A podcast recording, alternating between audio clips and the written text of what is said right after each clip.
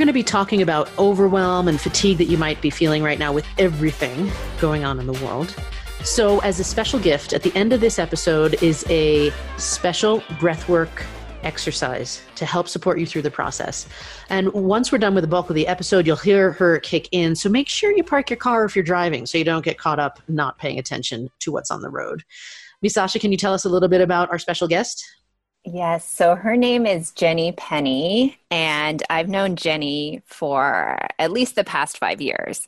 And not only is she an amazing person, she's also a mom of four kids. She runs her own business, which you can find on Instagram at Butterfly Skin and Beauty.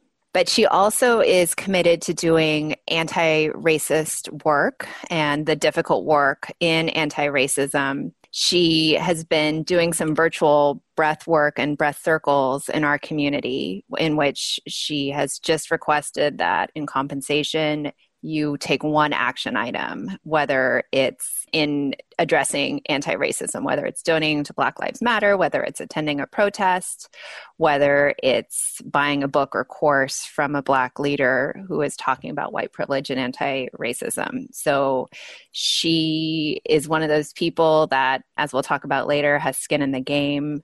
And we are so happy to have her donate her gift of breath work to the podcast today. Welcome to the Dear White Women podcast. We're your hosts, Sarah and Misasha. And today we want to talk about how to be an ally even when you feel overwhelmed. Because I think if you have not been existing under a rock, you're probably getting a little overwhelmed with the number of emails coming from all the corporations talking about where they stand with regards to Black lives. And you're talking about all the social media resources that are coming at you.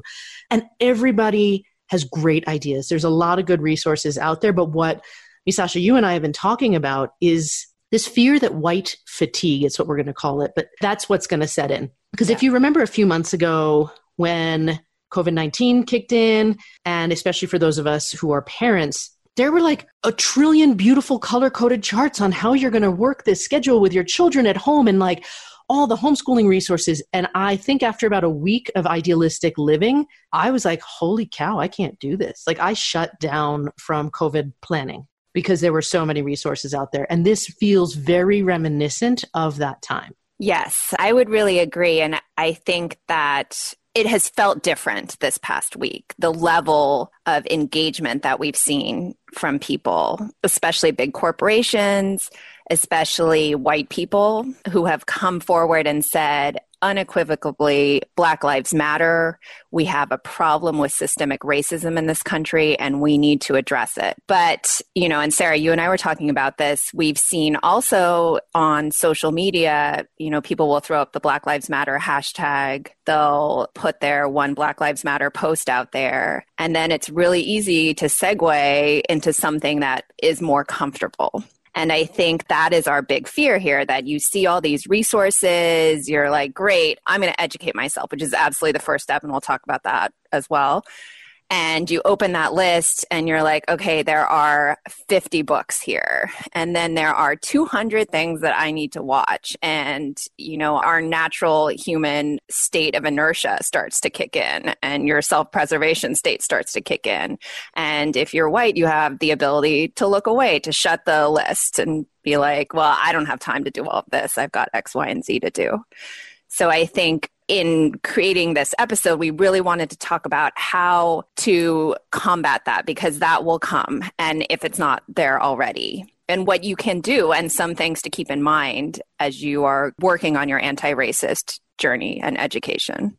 Absolutely. And to be fair, it does feel different. Right now feels different than when the news of Ahmaud Arbery's death and murder sort of came to light. I think there was about a week where I saw a lot of people posting in outrage and then it faded. This time it feels different. You know, it feels like, at least certainly, I mean, we're seeing lots of interest in this show, even that you're listening to right now. We've seen a huge statement. So, yes, again, it feels different, but we need to make sure that we help each other all make this a sustainable process. We don't want to burn out because this is talking about changing our lifestyle, changing our mindset for the long haul, not just bringing awareness to an issue and then having someone hand you a magic pill and making it go away. This is work and this is what we have to do from here on out on a moment by moment basis because one of the things I've talked about is, you know, as an adult, you always tell your kids, stop interrupting me, get out of here, you know, go away. Like we teach them not to interrupt.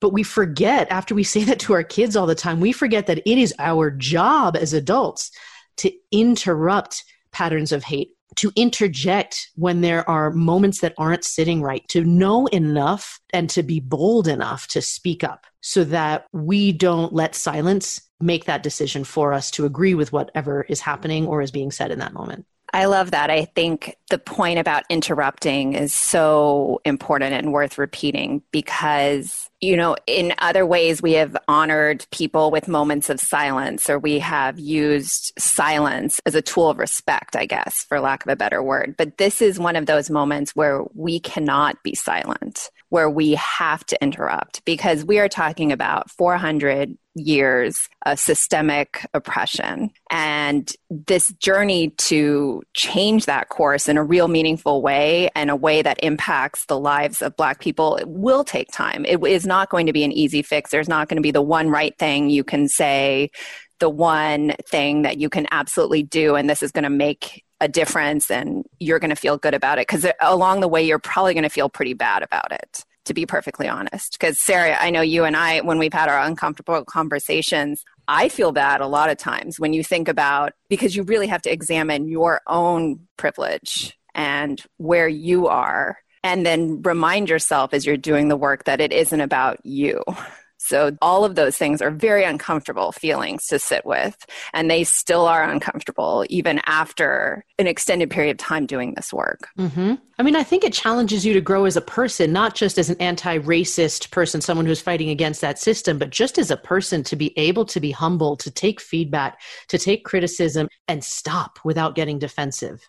So, this is a great process for us as humans to be going through as well. And yes, I know people are saying, I'm sorry it's taking me so long. You know, some of the emails that I see, I can't believe I haven't addressed this so far. Cool. We can't change what's happened until now, but we absolutely can change what we do from this exact moment onward. And that's what I'm excited to talk about because even later in this show, we're going to talk about smizing, smiling with our eyes, and how I've totally messed that up too. And so I want to just get to this conversation. One of the things that frustrates me, I'm in some groups on Facebook, and in it, people, they're unrelated to race, right? They're more athletic related groups. And in it, some people have posted Black Lives Matter or please read this article. And others have said, hey, look, this was a group just to make us feel good about exercising. Why do we have to go to politics?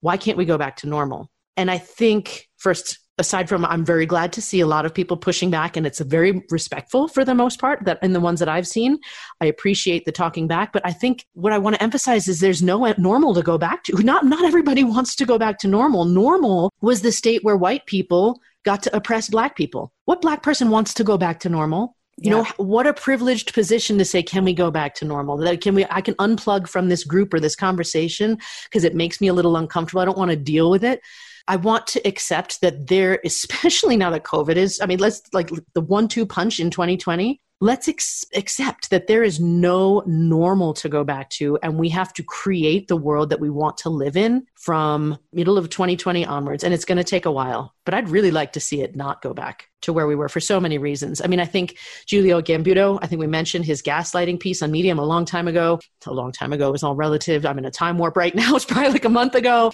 But you know there are pieces out there that talk about this very sort of big picture. I want to accept that. And you know both create my own personal different like world but also help impact the normal of our country that we're going to create going forward yeah, and I think it's, you know, like we've mentioned, talking about racism and talking about systemic oppression in our country is not easy. And so people want to move away from the topic, want to talk about something that is easier. And it is often easy. It's often a way that we've seen from our leaders when you don't want to talk about something, you talk about a whole bunch of other things. Deflection, like we did with children when they were little. Yes, and this I think we saw this in a really powerful and upsetting way this week with Drew Brees because for all the non-sports people like me, can you explain a little bit of context, please? Drew Brees is the quarterback for the New Orleans Saints.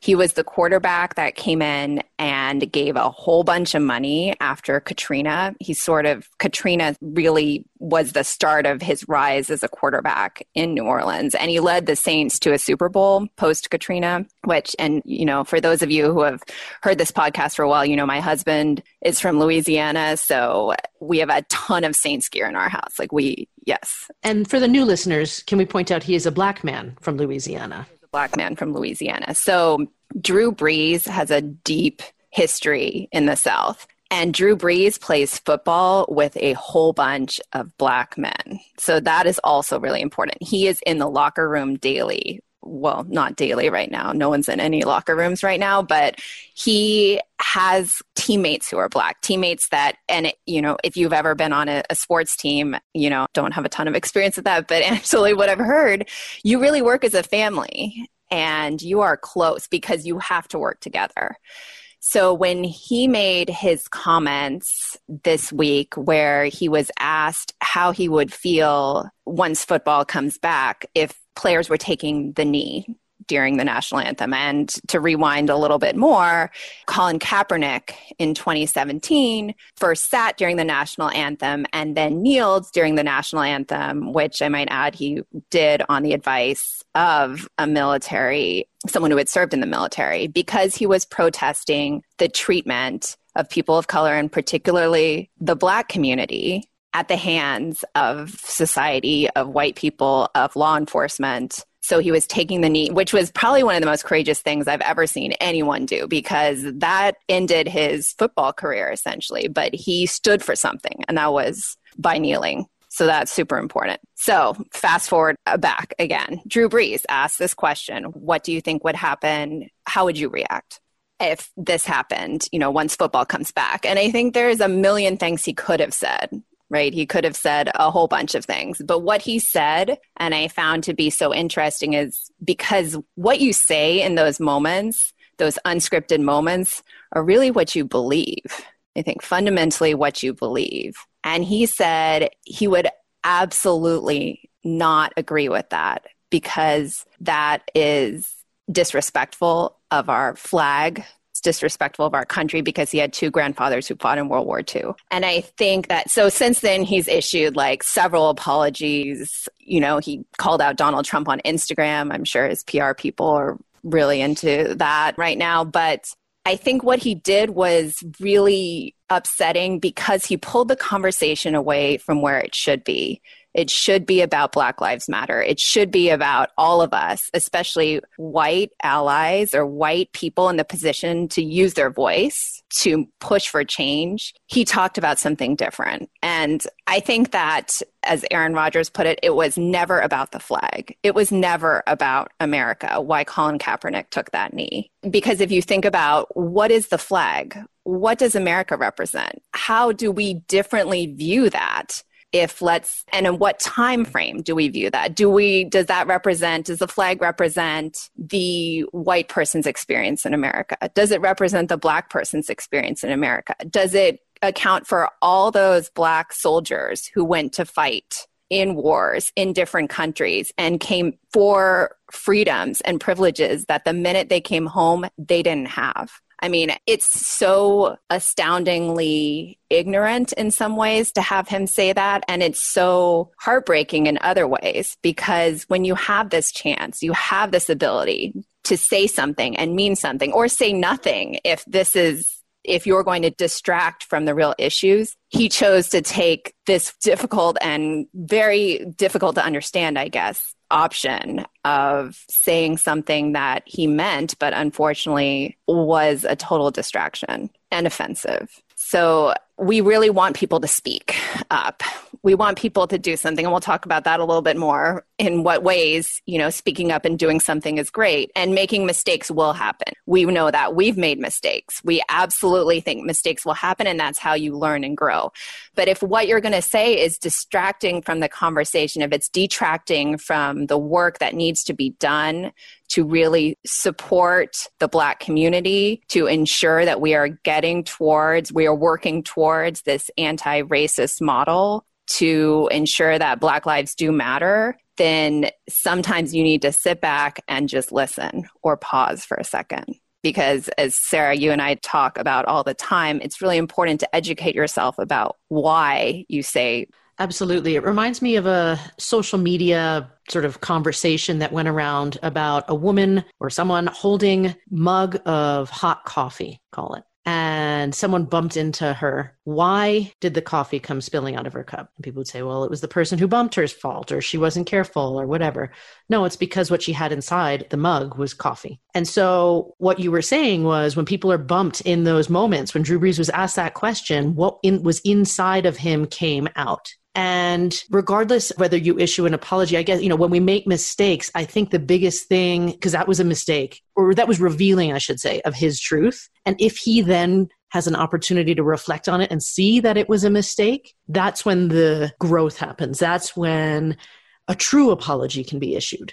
But if you gloss over it and issue, it wasn't really my fault, it was blah, blah, blah, like those, I mean, we saw that with Lea Michele the actress, the article that you and I were sending around back and forth, we're seeing this happen. And so I guess that's when one suggestion is when we inevitably make a mistake, just stop for a second. Don't respond.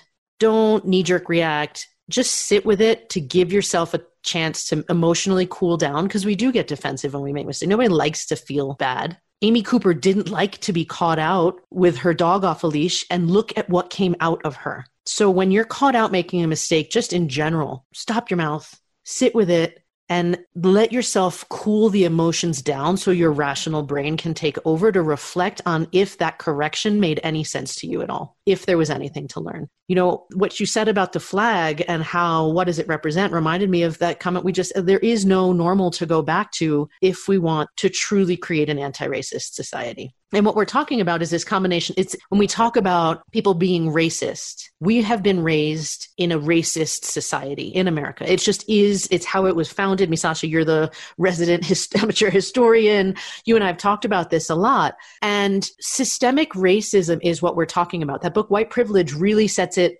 up beautifully. You know, we're not talking about the fact that racists are the people who lynch a black man, you know, who use the N word, like who commit violence. You don't have to go to those extremes or paint that caricature of a human being in order to hold racist beliefs deep inside you in that coffee mug, right? It's in the air we breathe in this country. And so, yes, absolutely, we're talking about addressing our inner reactions to things. And that is part of the process. And there are institutions in place, you know, voter rolls, you can probably come up with a ton more about like the incarceration system, bail. Like there's just so many systemic things that also support the perpetuation of racism. And those two things are what we talk about when we're talking about doing anti racist work. Yeah, I love that. And I think that it's important to remember the scale and how, when you talk about anything in society, that race is a part of it, right? Race is a part of how we even look at what is happening with our, because we're parents, you know, Zoom schooling or remote learning, right? In the era of COVID 19, which, you know, I'm sure we're going to talk a lot more about later.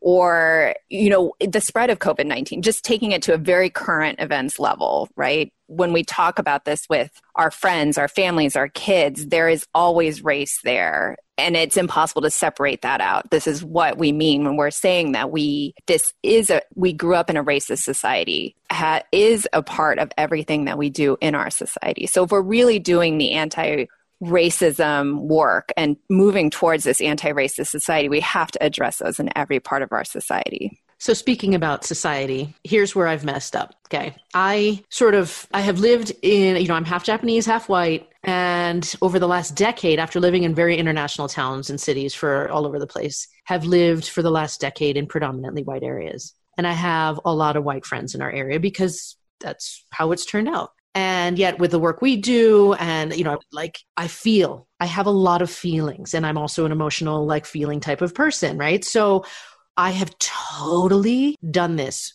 And I'm going to say, I'm going to give myself an excuse, which you can feel free to shoot down. I remember when I was singing in a gospel choir in college, some of the Black individuals in the choir talking about on our campus at college you know when racism exists or you know who doesn't have black friends because when you walk down the corridor the sidewalk whatever the people who don't have black friends don't even bother to look the black people in the face. Like they don't look at us in the face because they know from a distance that that's a black man. I'm not going to that they must not be my friend and that stuck with me, being like, oh, that must suck to feel unacknowledged, to feel people blowing you off because they can tell from a distance that you are nobody that they need to know or that they might know. And I also happen to have black friends. So, like, I do, I look, I mean, I'm also one of those people who smiles at people in elevators. Like, I sort of talk to people all over the place as my personality. And that, what they said, though, stuck with me. So I do look people in the face as we go down the street or in the aisles at Target. And especially with everything that's happened recently, I was in Target with my little mask shopping recently during COVID. And I saw a few different black families and I totally looked them in the face and I did like the smile. But they can't see that I'm smiling. So my eyes sort of squint and I'm like, and then afterwards I was like, did they think that I was smiling at them because of everything that's going on? And I'm just one of those people who now is scared of them, but I'm going out of my way to overcompensate by smiling at like I had this whole reel of conversation going on in my brain as I was continuing to walk down past the beans. And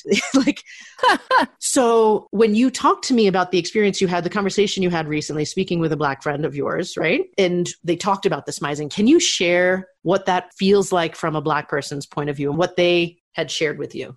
I'm going to say that there's a difference between how you're talking to your black friends about this, like real friends, oh, true oh, yeah. friends, and you know the one black person that you may have, an, you know, randomly from like you know your running club or something. I will say there should be an absolutely you know is a difference in how and asking a close friend how you're feeling, how you're doing with all of this is something totally different. And I think we should put that in a separate category. But what I have heard from friends friends who are black is that there is a little bit of an overcompensation now. Everyone is so overly friendly. You know, the smizing, how you discuss, like we're we're still in shelter in place here. So you can't really go out that much. But when, you know, friends have gone out, they've mentioned in this past week, they've mentioned that people are really friendly, like the smizing in line, you know, just trying to wave and, you know, say hi when they're out on their bike rides, which is not, you know, the common occurrence necessarily around here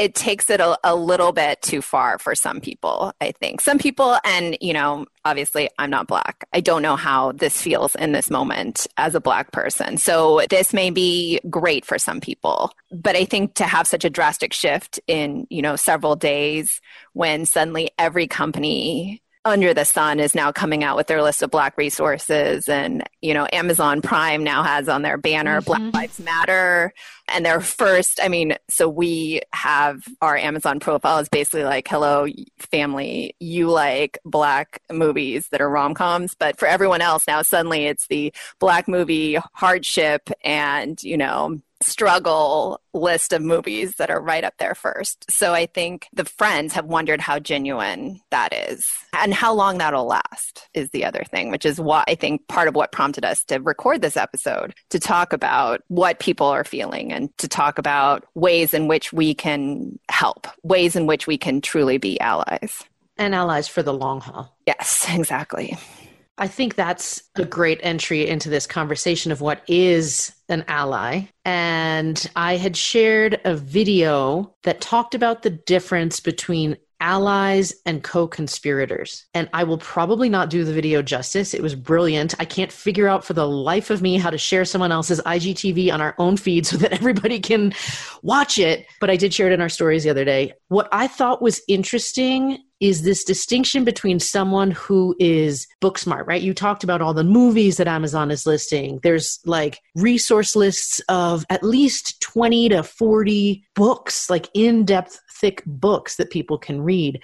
We can know intellectually all the things that have happened in our history, and we absolutely want everybody to study and learn and educate ourselves. And yet, that's part of the process. That's not the whole process. The next step is to have skin in the game is basically what this video was saying. And a co conspirator in the video, they talked about this example of a protest, and for symbolic reasons, a black person was going to climb the flagpole and remove the Confederate flag. And the officers came ready to tase that person or t- tase the pole to get this woman off. And what this person who went beyond allyship into co conspiratorship with this move simply put their white hand on the flagpole because then the officers knew that they would then tase a white man and it stopped the officers from doing anything. This person had skin in the game. They became a co conspirator in the process. And so that's really critical to remember that when you're going through this process, and to make it sustainable, don't just stop with books and introspection. We absolutely encourage that.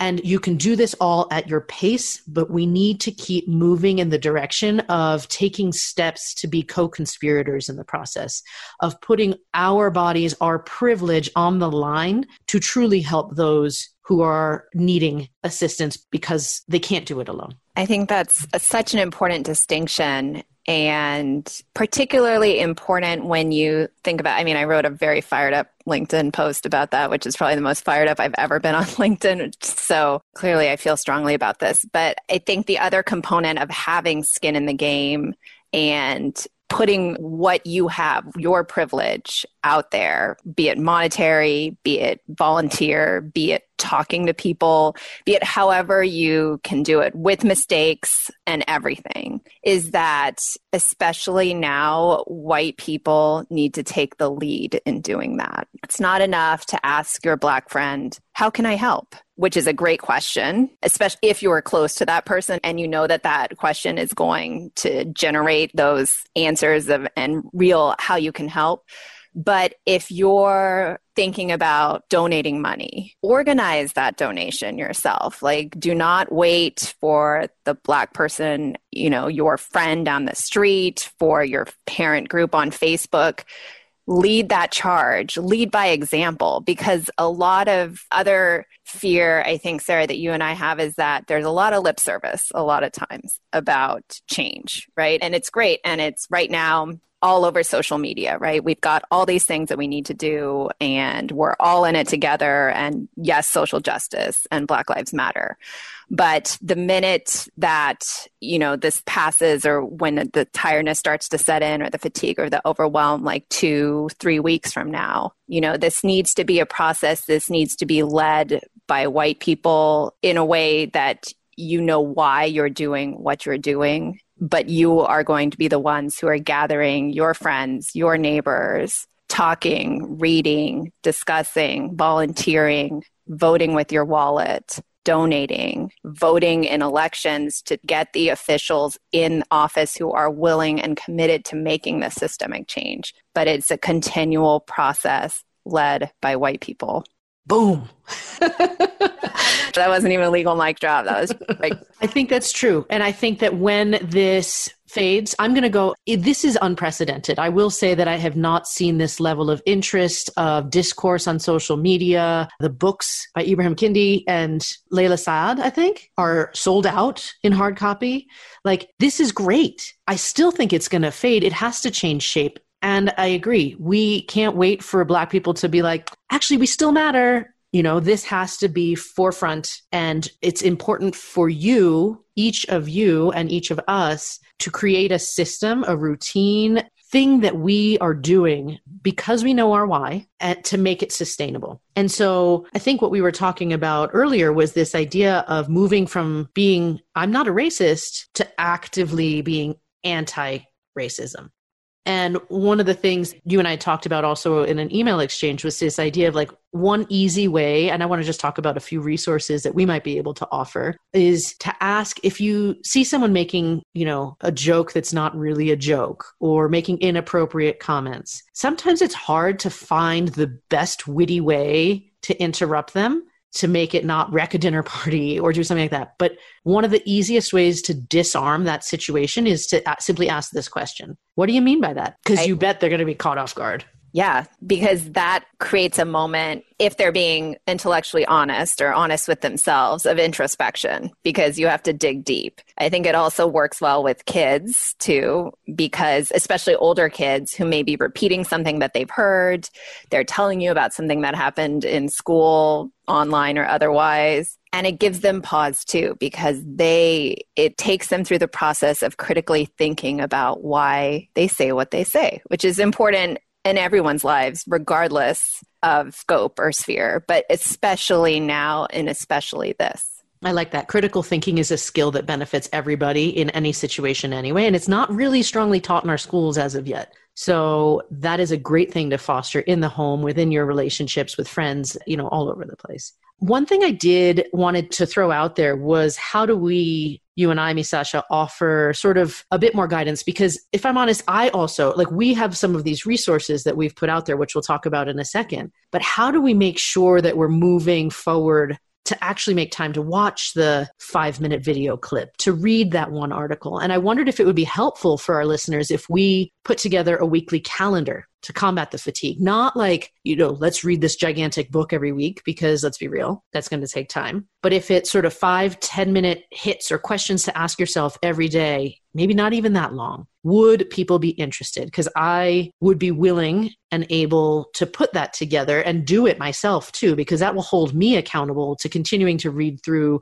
the new resources that come up. I mean, you know more than anybody, Misasha. I find it hard to sometimes sit and listen to a video. So that would make me sit down and watch something. I love it too. And again, we would love to hear what you think about this because it is, it keeps the anti racist work and the process top of mind. And it does not let us look away when we're going to want to because it will get difficult. And I think sometimes for the things that really matter, difficult is good because difficult is where the change happens. And we say it in so many different venues of our life. I can't tell you how many exercise classes I've been in where, you know, you say this like, and I've said it as an instructor, but it's true, especially in changing our mindset, thinking more critically, acting more critically. I love the idea of a daily action so that we can continue to move forward. That sounds good. Well, I'm glad that you're on board. If anybody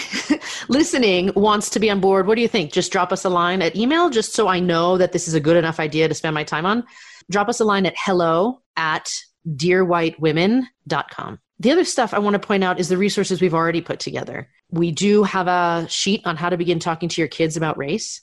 We have a evergreen list that we've we're going to keep updating as more stuff popping you know pops up about our favorite articles and videos. I'll pull from that list to start for this calendar if that's what people want and our patrons, because we did just launch a Patreon account, just got our list that uh, outlines 10 anti racist steps that we recommend taking just to frame this whole process of work that I hope a lot of us are taking seriously and, and willing to take on. You want to tell them about the most exciting part? That what's why we really launched the Patreon right now? Yes, you guys, we have a book club and we are super excited because Sarah knows a lot about book clubs. I do not know a lot about book clubs because my book clubs were largely excuses to drink together. So, anyway, but I'm particularly excited about this book club because we are focusing on anti racism and anti racist books and to create a dialogue along with you know, if you guys are into the calendar idea, but to create this ongoing dialogue and to get us critically thinking about what these people are saying about racism and society in America and their thoughts on change and how we can take what they're saying and translate that into how we think and what we do. So we are working on picking our first book, which is super exciting, and we should have more information about that soon. But in the meantime, if you want to continue this dialogue in a very real way, we would love it if you would join. The information is on our website. It's right on that landing page, so it's very easy to see. Feel free to email us at that same hello at dearwhitewomen.com if you have any questions or would like a little more information.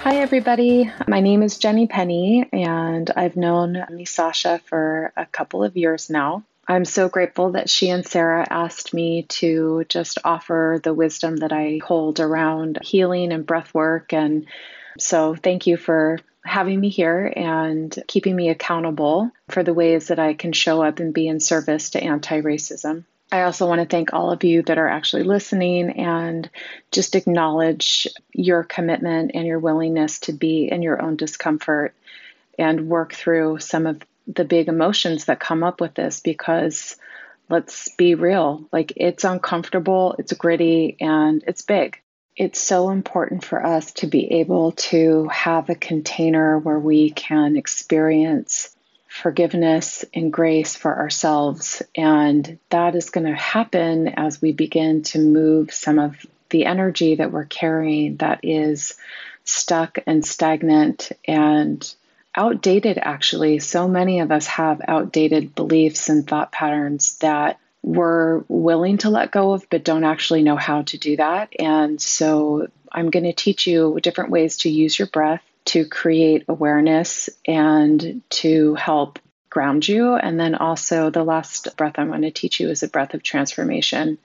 It's a two part breath, and that one is really used to actually move stuck and stagnant energy which is huge. It's so important that we are able to process and move some of these big feelings that we're carrying around. I truly do believe that as we work on our own healing and we learn to actually process our own grief, it makes us much better listeners and able to hold space for other people as they grieve. And so I just want to invite you all to just be open to any of that. And if it's new for you, that's okay. I'm sure many people are aware of this, anyways, but it's basically just recommitting to your own journey and allowing space for yourself to forgive yourself and giving you tools that you can use to move through your discomfort. Okay, so with that, let's get working. I'll show you some of the breath. So, the first one is just to basically notice your breath. Like when you are, you know, maybe doing the dishes, going for a walk, out in your garden, or just relaxing in a chair, you just want to notice your breath. So, notice on your inhale what it feels like, and notice on your exhale what that feels like. And then, if you can just start to expand your awareness to the fact that you are actually breathing in Mother Earth. And as you exhale, she is breathing in you. So as we inhale, we're breathing in Mother Earth. And as we exhale, she is breathing in you. So just this awareness alone helps to remind us that we are actually in relationship. And that is really important. We are not here alone having our own individual experience. We are part of a greater whole, of a collective, and we all have an important part to play in that. And so, just that simple awareness of I am breathing in Mother Earth, and she is breathing in me, and we are in relationship is very powerful. So, the second type of breath is the four count breath. And I know that many people who have meditation practices use this type of breath already. This is a great one, though. Again, if you are starting a meditation practice or if you have one already, and this basically is just um, counting to four on your inhale and counting to four on your exhale. And what this breath does for me, at least, this breath is very grounding for me. It reminds me to come back into the present moment it reminds me to be conscious and aware of my body and how I'm feeling in my body, if I'm noticing any body sensations. And so, you know, that's just basically like breathing in on a four count. So, two, three, four, and then exhaling on a four count. One, two, three, four. And you can stay in this, you know, you can practice this for five minutes at a time, work your way up to 10 or 15 minutes. It's a great way to reoxygenate your body. You know, for all of us that have been wearing masks during the pandemic, you know, this is a great way to actually just reoxygenate your body. And it's very soothing for the nervous system. So if you have any situation where you feel like your nervous system is just frazzled, I highly suggest using this breath two to three times a day and really giving yourself at least five minutes each time to reoxygenate, to ground yourself, to remind yourself to come back into the present moment. So that's the way that I would use the four count breath. And then the last type of breath work I'm going to talk about is the two part breath. And this breath is, I call it the breath of transformation. And I call it that because as you stay in this rhythm, your body will actually begin to vibrate and you start to experience all kinds of different body sensations. You can feel tingling, you can get hot or cold. And essentially, what you're doing with this is moving energy. And the reason that this is so important is because so many of us walk around actually very unconscious to where our energy is or what it's doing or where it's stuck. You know, pain is actually just stuck energy.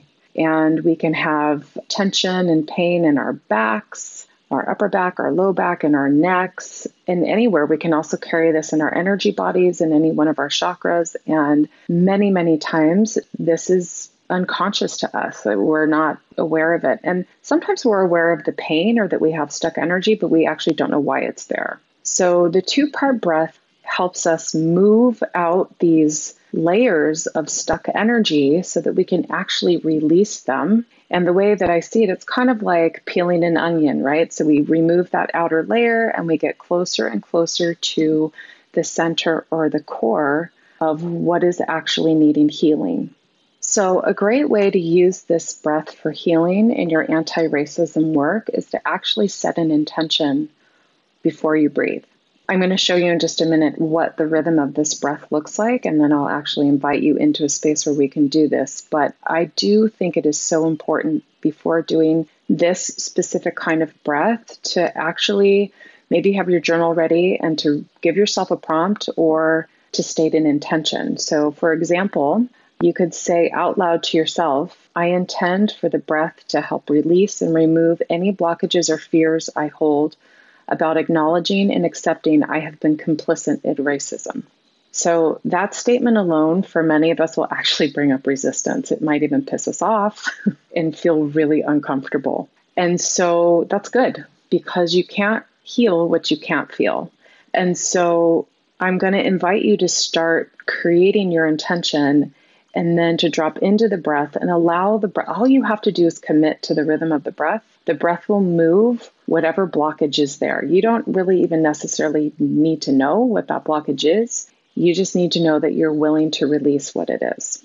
So, with that, I'm going to have you actually, if you can, find a place where you can lay down and get comfortable. And once you're ready and comfortable, you can go ahead and close your eyes. I'm going to state that intention again, and then I'm going to go ahead and teach you the rhythm of the breath. So, that intention is I intend for the breath to help release and remove any blockages or fears I hold about acknowledging and accepting I have been complicit in racism. Okay, and so we're going to go ahead and get into the rhythm of the breath. And I'm going to demonstrate a couple of times, and then you can go ahead and just find your way into it. So, it's into the lower belly, into the chest, and out through the mouth. And all of this is done through the mouth. So it sounds like.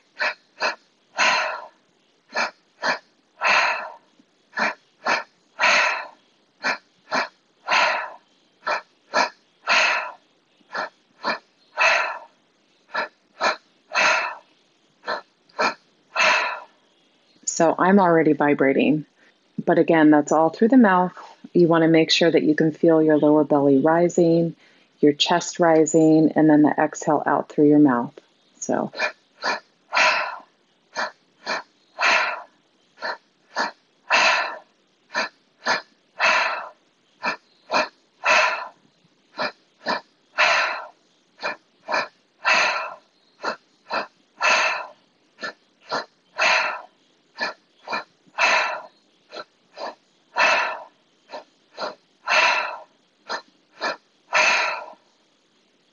And staying with that rhythm. It's okay to notice if you have any fears coming up. It's okay to notice you might be feeling kind of dizzy. You might be starting to vibrate a little bit or getting warm. Go ahead and notice those things and then get right back into that rhythm. If you start to feel really overwhelmed by it, it's okay to drop back into it. Maybe go into the four count breath. And then if you feel ready, you can get back into that rhythm. The most important thing is to allow the rhythm of this breath and whatever you're feeling or experiencing to actually come up and be released. So if you feel like you need to scream, go ahead and scream. If you are feeling like you need to cry, let it out. If you need to shake your hands or stomp your feet, do it. Those are great ways to actually move energy. Okay, so that rhythm again is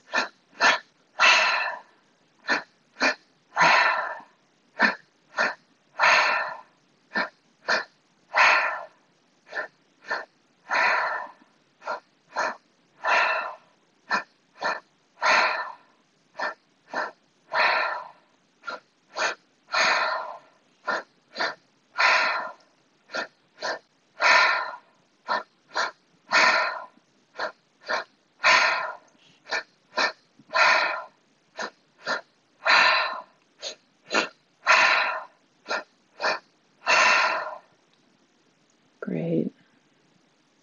Your mouth feels dry, it's okay to go ahead and come back into a normal rhythm so that you can swallow and rehydrate your throat and your mouth. You can give yourself, you know, like 30 seconds to a minute and then try to get back into it. For some people, two to three minutes might be all that they can take, and I'm really going to encourage you to do your best to get to five to 10 minutes. And I also recommend, if you can, find a class or a workshop that you can take. Doing this breath in a group is so powerful. Um, and I'm also offering every Thursday at 7 p.m., I'm doing a virtual group breathwork session. So I invite everybody to join in on that. And if you're interested, you can email me at jlpeni at 35 at gmail.com. So that was jl peni35 at gmail.com. Just shoot me an email and let me know that you want to be added to the Thursday night virtual group breathwork session. Okay, for any of you that are still breathing, you can go ahead and bring that back down just into your normal breath. And in this time, you just allow yourself to receive. Receive any healing, receiving from your guides, and calling all of your energy back, and just receiving it. Okay, I want to thank you so much. Thank you again, Sasha and Sarah, for inviting me to share this. And thank you, everybody, for showing up to do it and for committing to your anti racism journey. And this is a journey, it's lifelong, and your willingness to show up in your discomfort, to work through the big emotions that come up with it, to forgive yourself and give yourself some grace is so important. So thank you, everybody. And thank you also for holding me accountable in, in my part of the healing of anti racism. So, so much love to everybody. Take care. Bye bye. If you love what you're hearing, subscribe to the Dear White Women podcast so you don't miss any of our anti racist, identity affirming episodes released every Wednesday. Shows that seek to show that we as humans rise by lifting others. Support our Patreon, which allows us to keep making work that highlights different narratives that help us broaden our horizons, including a new monthly virtual community centered around book studies. Want to follow us on social media? We're at Instagram and Facebook at Dear White Women Podcast, and we're on Twitter at DWW Podcast. And of course, we'll be sending out vital info and opinions via email, which you can sign up for on our website, www.dearwhitewomen.com. Thanks for being part of the conversation.